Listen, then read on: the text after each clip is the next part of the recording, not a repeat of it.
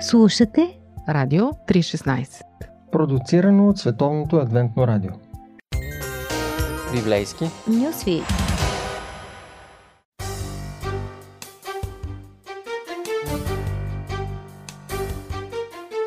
Скъпи приятели, в Библейски Нюзфийд говорим за Конституцията на Вселената, Божият закон, 10-те заповеди, които всъщност отразяват и нашето желание за щастие и Божият стремеж да ни види щастливи, като ни дава тези думи, както ги нарича Библията, познати ни като Божий закон, но докато заповедите имат един юридически контекст, защото ползват този език на правото, то думите идват от социалните връзки и автоматично ни включват към диалога, към човешката страна на нещата. На практика Бог иска да говори с нас, разчита на нашия разум да проумеем, да обсъдим казаното от Него и да видим, че това е най-прекия път към щастието. Правим го и ние сега с тази малка сесия от 11 предавания за 10-те думи на Бога. И днес ще говорим за 4-та заповед. Много хора, които почитат Божия закон, смятат, че 4-та заповед не е толкова важна, а още по-малко пък я смятат задължителна. Обаче, ако вникнем в нея, ще видим колко много може да промени тя и в нашия живот, но и в обществото. Ето как е предадена тя в книгата Изход, 20 глава. Помни съботния ден, за да го освещаваш, 6 дни да работиш и да вършиш всичките си работи в тях, а седмия ден е събота на Господа твоя Бог. Не дей върши в него никаква работа, нито ти, нито сина ти, ни дъщеря ти, ни роба ти, ни рубинята ти, ни вола ти, ни осела ти, нито какъвто и да е твой добитък, нито пришелецът ти, който се намира в жилищата ти. Защо е толкова важна тази заповед? Първо, може би повече от всяка друга, 4-та заповед издига човешкото достоинство. Защото почти през цялата човешка история животът е бил предимно работа, труд. На практика хората са били впрегатни животни. Но 4-та заповед, и тя единствено, променя всичко, като настоява, че хората не бива да работят през седмия ден. Второ, повече от всяка друга заповед, съботният ден напомня, че човекът е създаден да бъде свободен. Това се коментира и във втората версия на заповедта, обобщена от Мойсей в книгата Второзаконие. Помни, че и ти беше роб в египетската земя. С други думи, помни, че робите нямат свободна събота. В този смисъл, от гледна точка на Библията, хората, които избират да работят 7 дни в седмицата, освен ако не е животоспасяващо, на практика са роби. Роби на работата или вероятно на парите, но така или иначе те имат робски статут. Излиза, че милионерът, който работи 7 дни в седмицата, просто един богат роб.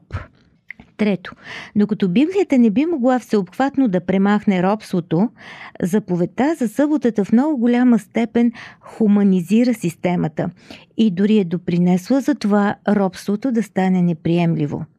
По дефиниция, робовладелецът не е смятал, че е добре робът да почива когато и да било. Да не говорим за цял ден всяка седмица. Но точно това постановява 4-та заповед. Дори един роб има фундаментални човешки права, следователно и то е човешко същество. Радио 316, точно казано.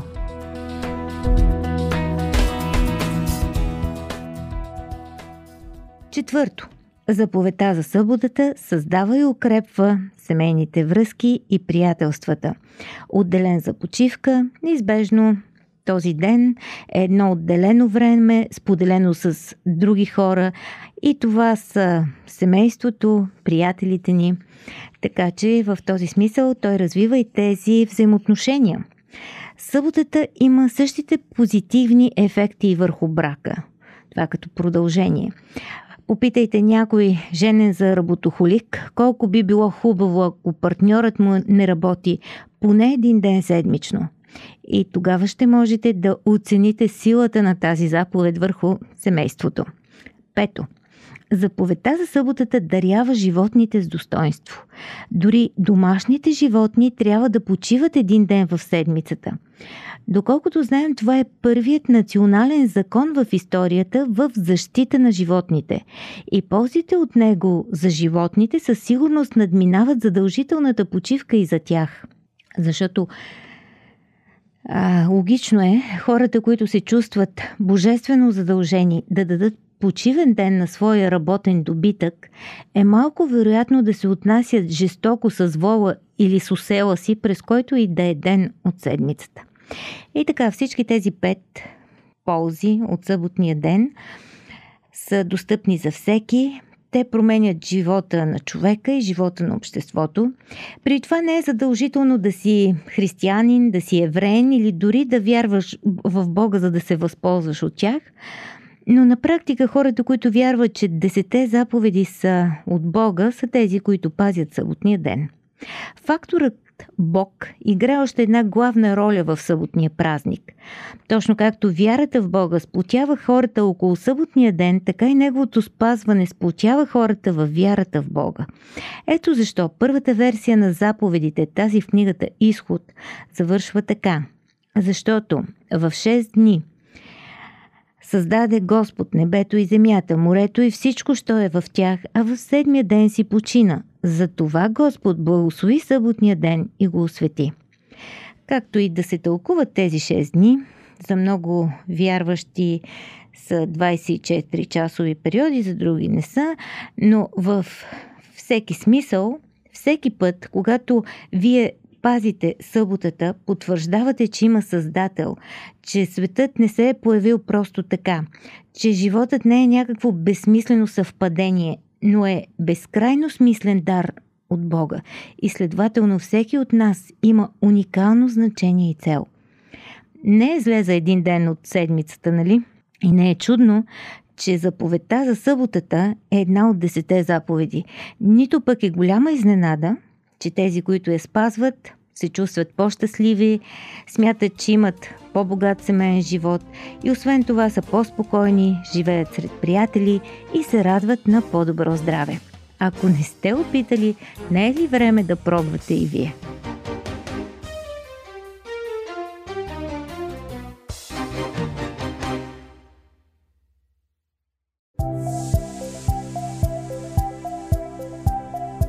Слушате Радио 316, продуцирано от Световното адвентно радио. Сайт 3-16.bg.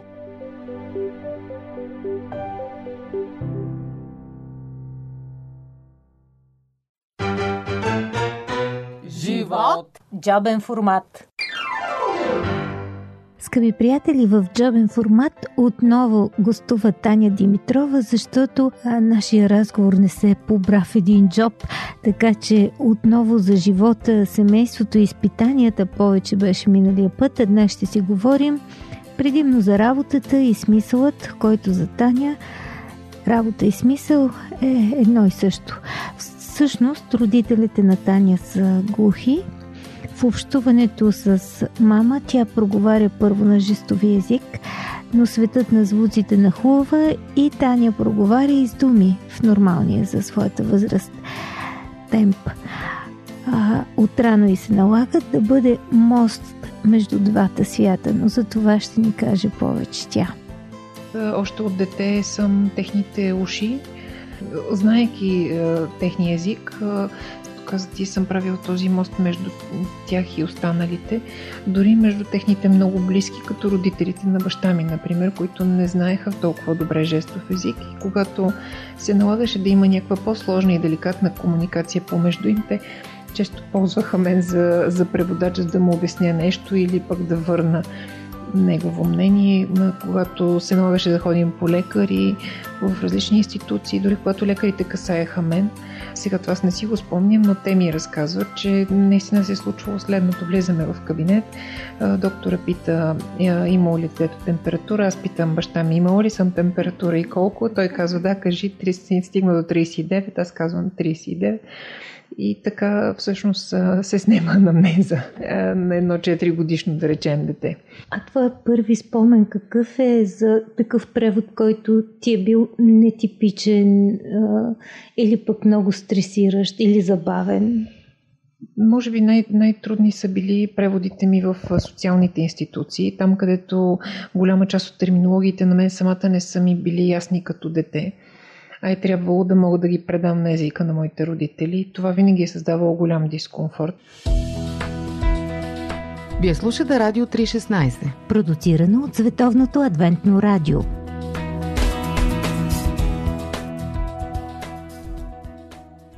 Таня признава, че не се е родила с мисълта да помага на хората с увреден слух и това е естествено. Като тинейджър е трудно хлапе, иска да стане дизайнер, но после нещо я извиква, поглежда по-дълбоко в себе си и записва да учи за слухово-речеви терапевт в Софийския университет. После работи като преводач на жестомимичен език в телевизията. Виждали сте я, може би, в БНТ. Различни предавания озвучава по този начин, както и на различни събития преводач. Иска обаче да създаде Център за рехабилитация на деца и младежи с увреден слух. Прави 2 опита за свое пространство, бързо ги фалира обаче. Накрая става чудо. Таня получава наследство от роднини и с съпруга ѝ решават да сбъднат голямата им мечта. Така се ражда третото дете в семейството на Таня и Митко, Център Яника, най-галеното дете, защото цялата любов и грижа на всички, включително и на двете им красиви момичета, Катя и Яна, отива при Яника. А тази година Центъра става на 10 и ще има голям празник. Но сега нека влезем в обувките на тези родители, които чуват лошата новина за първи път. Какво се случва с родители, които чуват от лекар, детето ви е глухо? Това е един много тежък момент. Обикновено родителите са млади. Никой не предполага и не очаква, че това ще се случи на него точно. И това е един много голям шок. Нашите психолози казват, че това са родители в бедствие. И те са известно време в този период на бедствие. Съответно с всичките етапи на паника, отхвърляне, не могат да повярват, искат второ мнение, което е нормално доста често. Понякога при нас във военна болница вече са дошли и ние сме и второто мнение. И въпреки това има отхвърляне. Минават през всички етапи. Някои ги минават по-бързо, други по-бавно. Минават през акупунктура, хомеопатия, ходят по врачки. Опитват се всичко да направят. И обикновено това казват за свое оправдание. Аз съм длъжен да опитам всичко. Но пък аз като консултант към клиниката Уши-носи гърло на военна болница, говорен, аз и моята колежка, която работим в екип, основната ни отговорност и роля е да ние знаем, че те ще минат през всички тези етапи. И не можем да ги спрем. Но да съкратим времето, защото това е ценно време, което техните деца губят. Те го разбират, но след години. Обикновено. Почти винаги с всеки един от тях, с който продължаваме работа, си казваме, имаме една такава рекапитулация и връщане назад във времето. Някои съжаляват за загубеното време, други казват, добре, че ви послушахме и все пак действахме бързо. Сега, разбира се, тук не става дума за животоспасяване, така или иначе. В крайна сметка, родителите, след като научат новината, те имат право на избор и на това да вземат решение по кой път ще тръгнат с децата си. И там идва големия товар. А какви са възможности? Първо, те новината я приемат. Разбира се, тя е шок. И така шокирани трябва да вземат важни решения в смисъл, когато става дума за пълна глухота, да подходят и да се възползват от кохлеарната имплантация. Кохлеарната имплантация е един иновативен и в същото време много години практикуващ се метод за преодоляване на глухотата. То не е справяне с глухотата. Ние не ги правим чуващи. Той е просто един много съвременен технически подход, те да преодолеят нечуването. Но това наистина трябва да стане веднага след установяване, колкото се може по-бързо след установяване на загубата на слуха. Защото колкото по-кратък е бил периода, в който детето не е чувало, мозъка не е възприемал речеви звуци, толкова по-бързо ние ще компенсираме този отрязък от време на тишина, на вакуум, на невъзприемане на света чрез слуха. Тъй като мозъка е изключително мъдро нещо. Той моменталически започва да преорганизира възможността да възприема информация, започва да предава на всички останали центрове тази невъзможност на слуховия център да приема информацията. Най-вече натоварва зрителния център. Децата затова стават толкова наблюдателни и възприемат всичко чрез зрението си. Така всъщност дори малкото слухови остатъци бавно, но сигурно започват да закърняват. Шанса да възстановим процеса, поставяйки едни специални електроди в кохлята, половината от кохлеарната имплантна система се поставя оперативно, тя не е вътре в мозъка, не е вътре черепна, както твърдят хората, които имат нещо против имплантацията. Импланта се поставя в кохлята, кохлята е орган, който не расте с растежа на човека, така че ако ние сме имплантирали едно дете на една година, спокойно този човек и на 98 може да продължава да се живее, ако не се удари, разбира се, и не падне точно на импланта си, нещо не се случи, чисто механично външно. Един външен софтуер се опитва да се свърже и да задейства софтуера на ума. Може и така да се каже. Това винаги ли сработва? Не винаги. Затова и го оставяме като избор у родителите, защото нашата цел е да вземат своето информирано решение, но да имат безпристрастната информация, не напудрената и обещания, които ние не сме сигурни, че могат да сработят. Ние не знаем как точно тези електроимпулси, които ние ще подадем чрез кохлеарно-имплантната система, ще бъдат възприяти от мозъка на това конкретно дете и дали то ще успее да разчете сигналите, дали ще успее да декодира речта. Винаги казваме, че да, ние чуване ще постигнем, гарантираме го, защото сме го виждали в стотици деца случаи и на възрастни, разбира се, не само деца.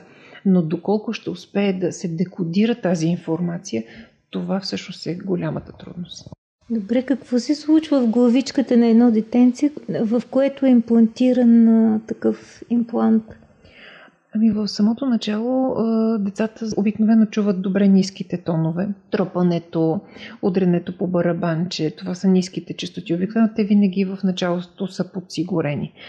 След извършването на тази операция и поставянето на външната част на имплантната система, ние правим периодични настройки на софтуера. Първоначално инженерите или аудиолозите, лекари, да, на външния софтуер. Инженерите задават едни по-ниски параметри на чуване и постепенно те биват увеличени според нуждите и потребностите на децата.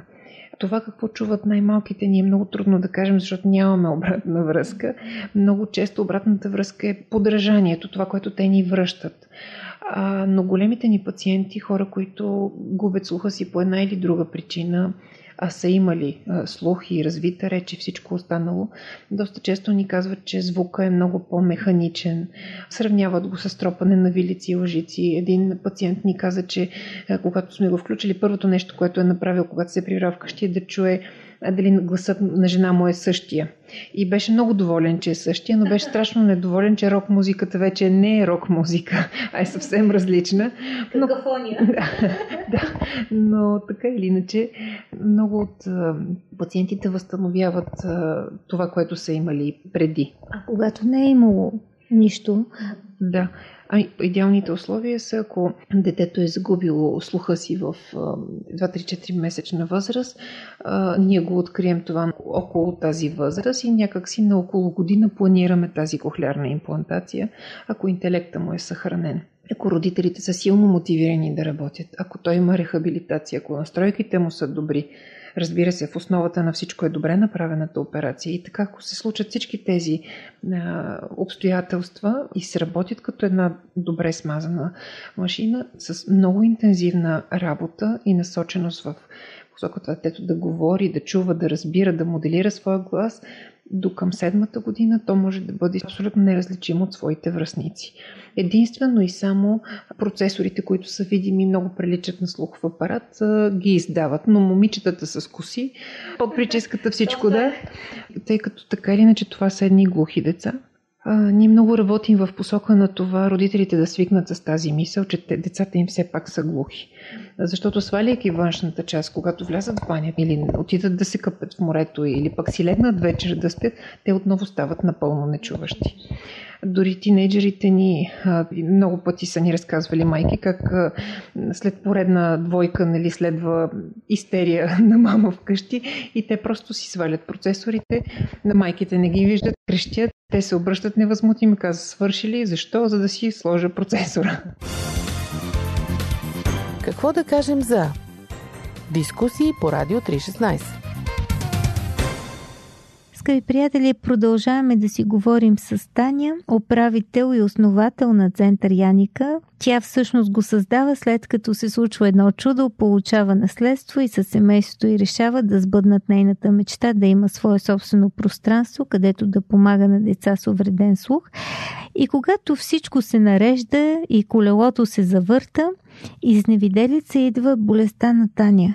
И от тази красива картина на подредения живот остава само хаос. Може да чуете за тази история в първата част на интервюто. И така, Таня и Митко заминават за лечение в чужбина, впускат се в истинска битка за живота на Таня, а по същото време трябва да оцелее и Яника. Тя е част от семейната история и си има свой път и нови герои. Когато лечението на Таня свършва, щастливите факти са поне два. Тя е вече здрава и Яника е оцеляла в ръцете на дъщеря и Катя. Екипът е обновен и всичко е наред. Таня разбира, че ужасът, който е изпитала с рака, е нещо подобно, с което се борят родителите, когато чуват диагнозата «Детето ви е глухо». Тя се е върнала с нов опит, осъзнала колко е важно някой да ти даде надежда. Затова, освен с професионалните си умения, има и друга мисия. Да каже на тези хора, че има изход, че има надежда. Страхът си е страх, но той не върши работа. Тук е нужна вярата, че децата ще се справят, защото наистина могат. Много ми се иска понякога да има скрити камери, за да можем да записваме онези моменти, в които повтаряме една и съща дума, повтаряме или звук, и изведнъж детето я казва. И просто то настава един огромен празник, нали? Хайде пак я кажи, хайде пак я кажи. Защото когато ние чуваме, не си даваме сметка колко много неща ни се случват просто едновременно, да. За миг.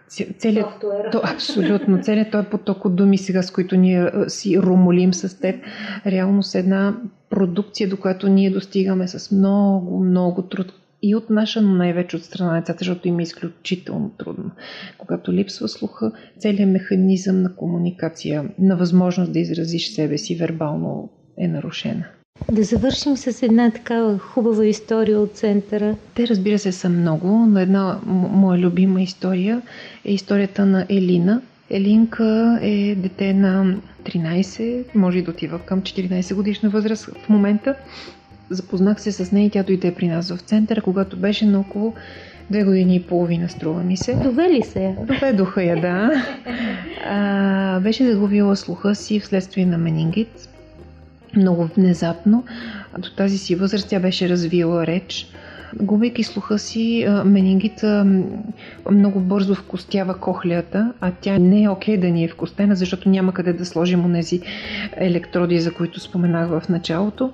Това наложи да направят родителите и кампания и да отиде на операция в Австрия, защото в България се страхуваха след менингитно да пипат. Той имал толк и така. В крайна сметка имплантацията мина успешно, Елина се завърна двустранно имплантирана и тя млъкна.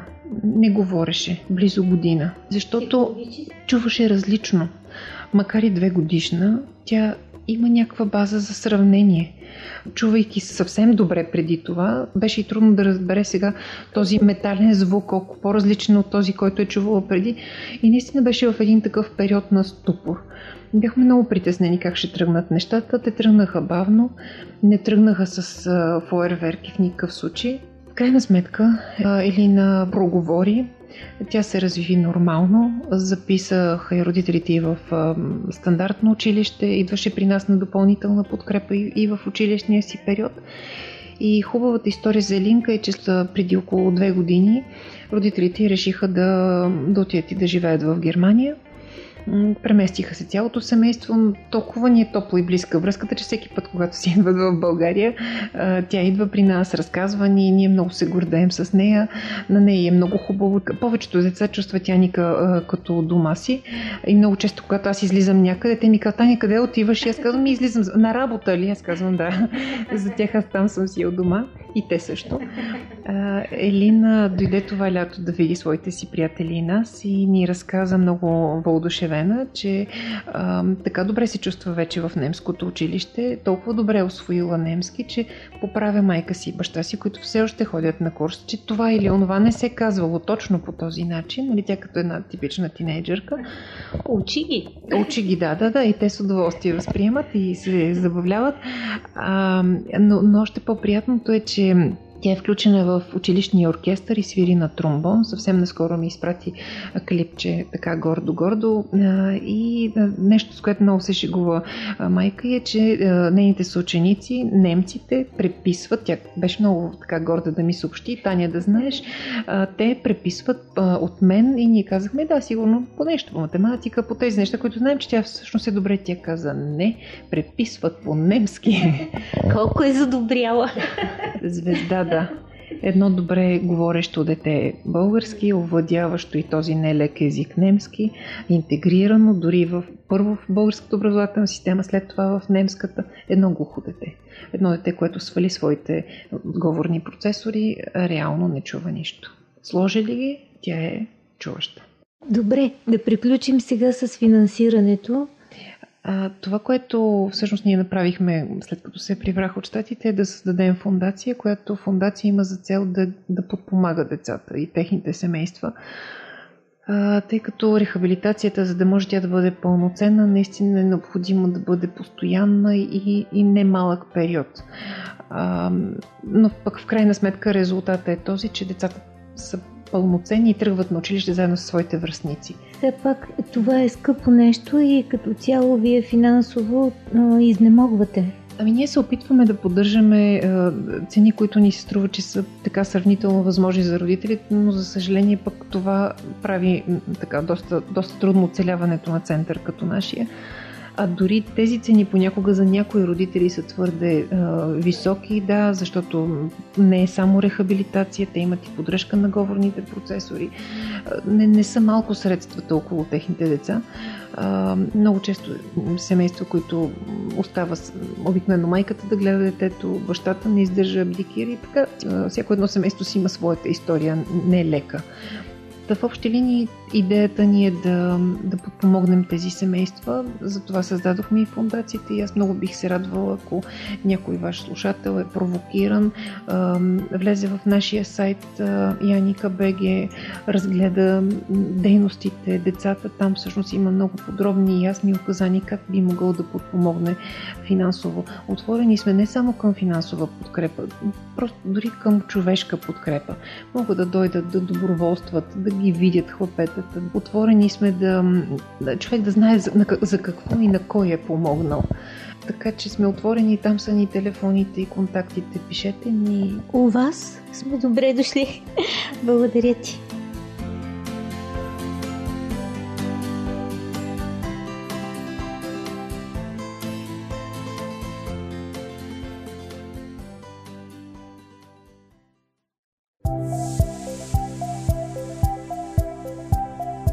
Радио 316. Продуцирано от Световното адвентно радио. Сайт 3-16.bg.